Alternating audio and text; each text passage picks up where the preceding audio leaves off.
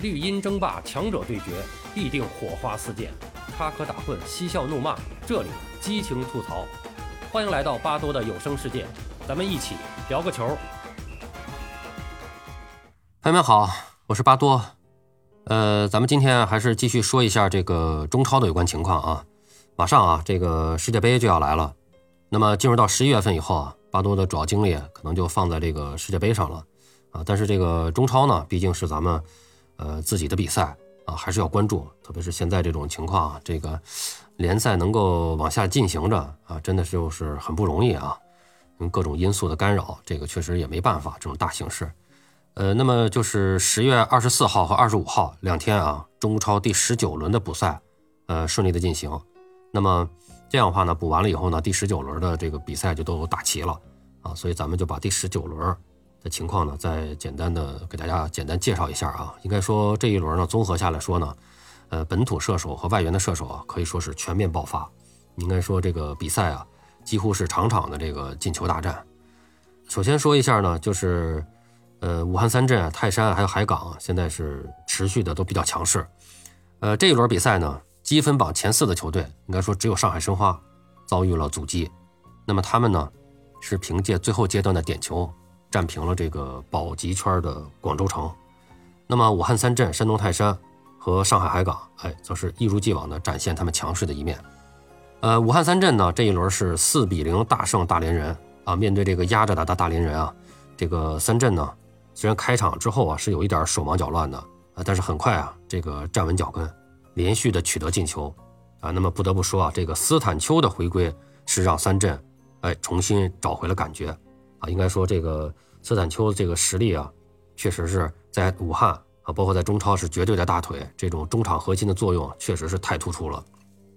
然后就是山东泰山，山东泰山对阵这个保级圈的广州队，是三比零比较顺利的取胜了。这个贾德松和吴兴涵的回归啊，应该说让山东泰山暂时缓解了这个人员上的一个困境啊，所以他们的这个状态也是逐步的这个向好，越来越强势。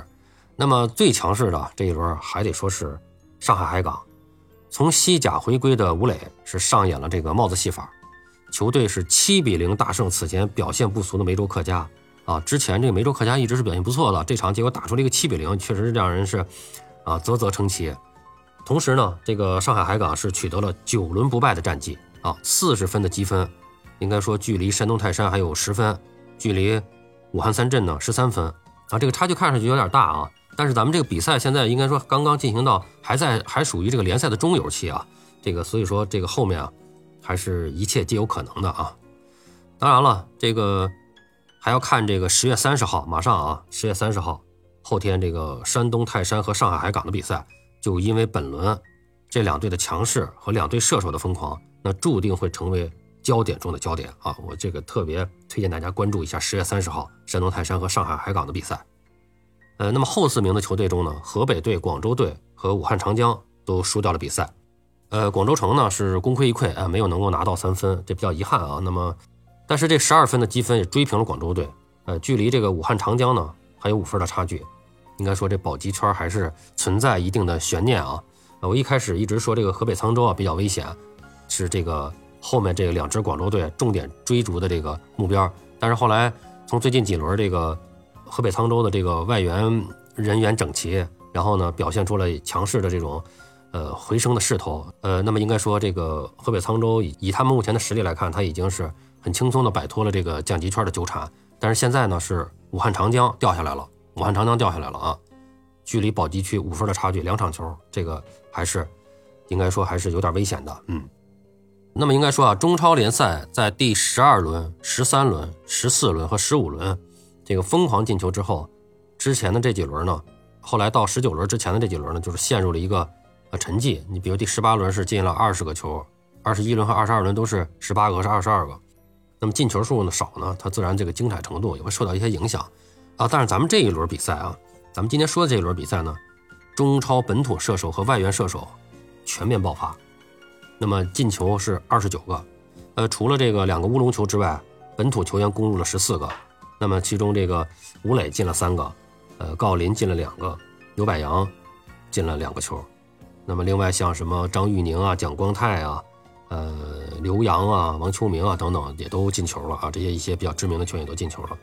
呃，另外就是外援呢攻入十三个球，那么这里边克雷桑进了两个球，马尔康进了两个球啊，这都是射手榜领先的。还有像埃沃洛、卡里略啊，什么卡兰加呀、呃保利尼奥啊、巴索戈呀，他们也都进球了啊。那么整体来说呢，在进球方面，整本土球员是略占上风啊。那么这一轮呢，刚才咱们也提到，就是一些个知名的射手也都是纷纷的进球，比如说吴磊的帽子戏法，郜林的梅开二度。还有目前本土射手榜首位的这个张玉宁也打进了一个球，那么这些都是球迷们耳熟能详的这个本土射手。那么外援方面呢，目前是领跑射手榜前三的球员也是纷纷的进球，比如这个马尔康啊，他这个梅开二度，这个克雷桑也是梅开二度，然后戴维森呢也有一球进账，啊，这是啊，那么这是这个射手榜前三的球员。那么咱们前面说到张玉宁呢，他是本土射手第一，他现在是跟戴维森啊并列在射手榜的第三位，啊，那么这些球员的进球啊，都是说实话都是挺挺精彩的进球啊，还都是很漂亮的。比如张玉宁在人群中高高跃起的头球，呃，克雷桑在禁区外的抢点的重炮轰门，还有吴磊的这个小角度的挑射，郜林的鱼跃冲顶，马尔康连续的这个精妙的头球攻门。还有这个像戴维森的这种转身扫射死角啊，这都这这个都很精彩啊，都值得一看，这个还是很有看头的啊。呃，那么在这个成都蓉城与浙江队的比赛中，呃，马修斯用脚后跟妙传董宇，然后董宇传中，然后呢中路跟进的这个埃沃洛呢，同样的脚后跟的这个巧妙进球啊，这这个球呢，还有就是天津津门虎对武汉长江的这个比赛中，贝里奇的这个精妙的远射进球，哎，我觉得这两个球可以说是本轮最佳进球的两大候选啊。呃，那么吴磊呢，在这一轮应该说表现是非常耀眼的，吸引了大家的眼球啊啊！从西甲回归以后，仅仅首发两场就打进了五个进球，这个效率确实是叹为观止啊！呃，即便算上这个前两场的替补出战啊，四场比赛进五个球，这效率也是非常不错了啊！应该说经历几年这个西甲的磨练啊，在中超这个吴磊呢，真的是外援级别的存在啊！嗯，按照目前这个势头，还有十三场比赛的情况下。呃，吴磊杀入射手榜前五，这恐怕是大概率事件。那么整体呢，这一轮的比赛呢，咱们简单这么介绍一下啊。然后有兴趣的大家呢，可以去呃网上关注一下相关的精彩进球啊什么的啊。呃，那么马上啊，从那明天开始啊，十月二十九号和三十号，呃，中超联赛将进行这个第二十轮的这个比赛啊。啊，应该说这个咱们也说了，比赛还有十三轮，那么无论是争冠还是保级，都是一切皆有可能啊。啊，那么也希望大家呢，呃，咱们一起啊来关注这个中超联赛，关注咱们自己的联赛。好了，朋友们，今天咱们就聊到这儿，感谢您的收听。您有什么想和巴多交流的，咱们评论区见。本节目由喜马拉雅出品，欢迎收听、订阅、评论、转发。巴多聊个球，我们下期再见。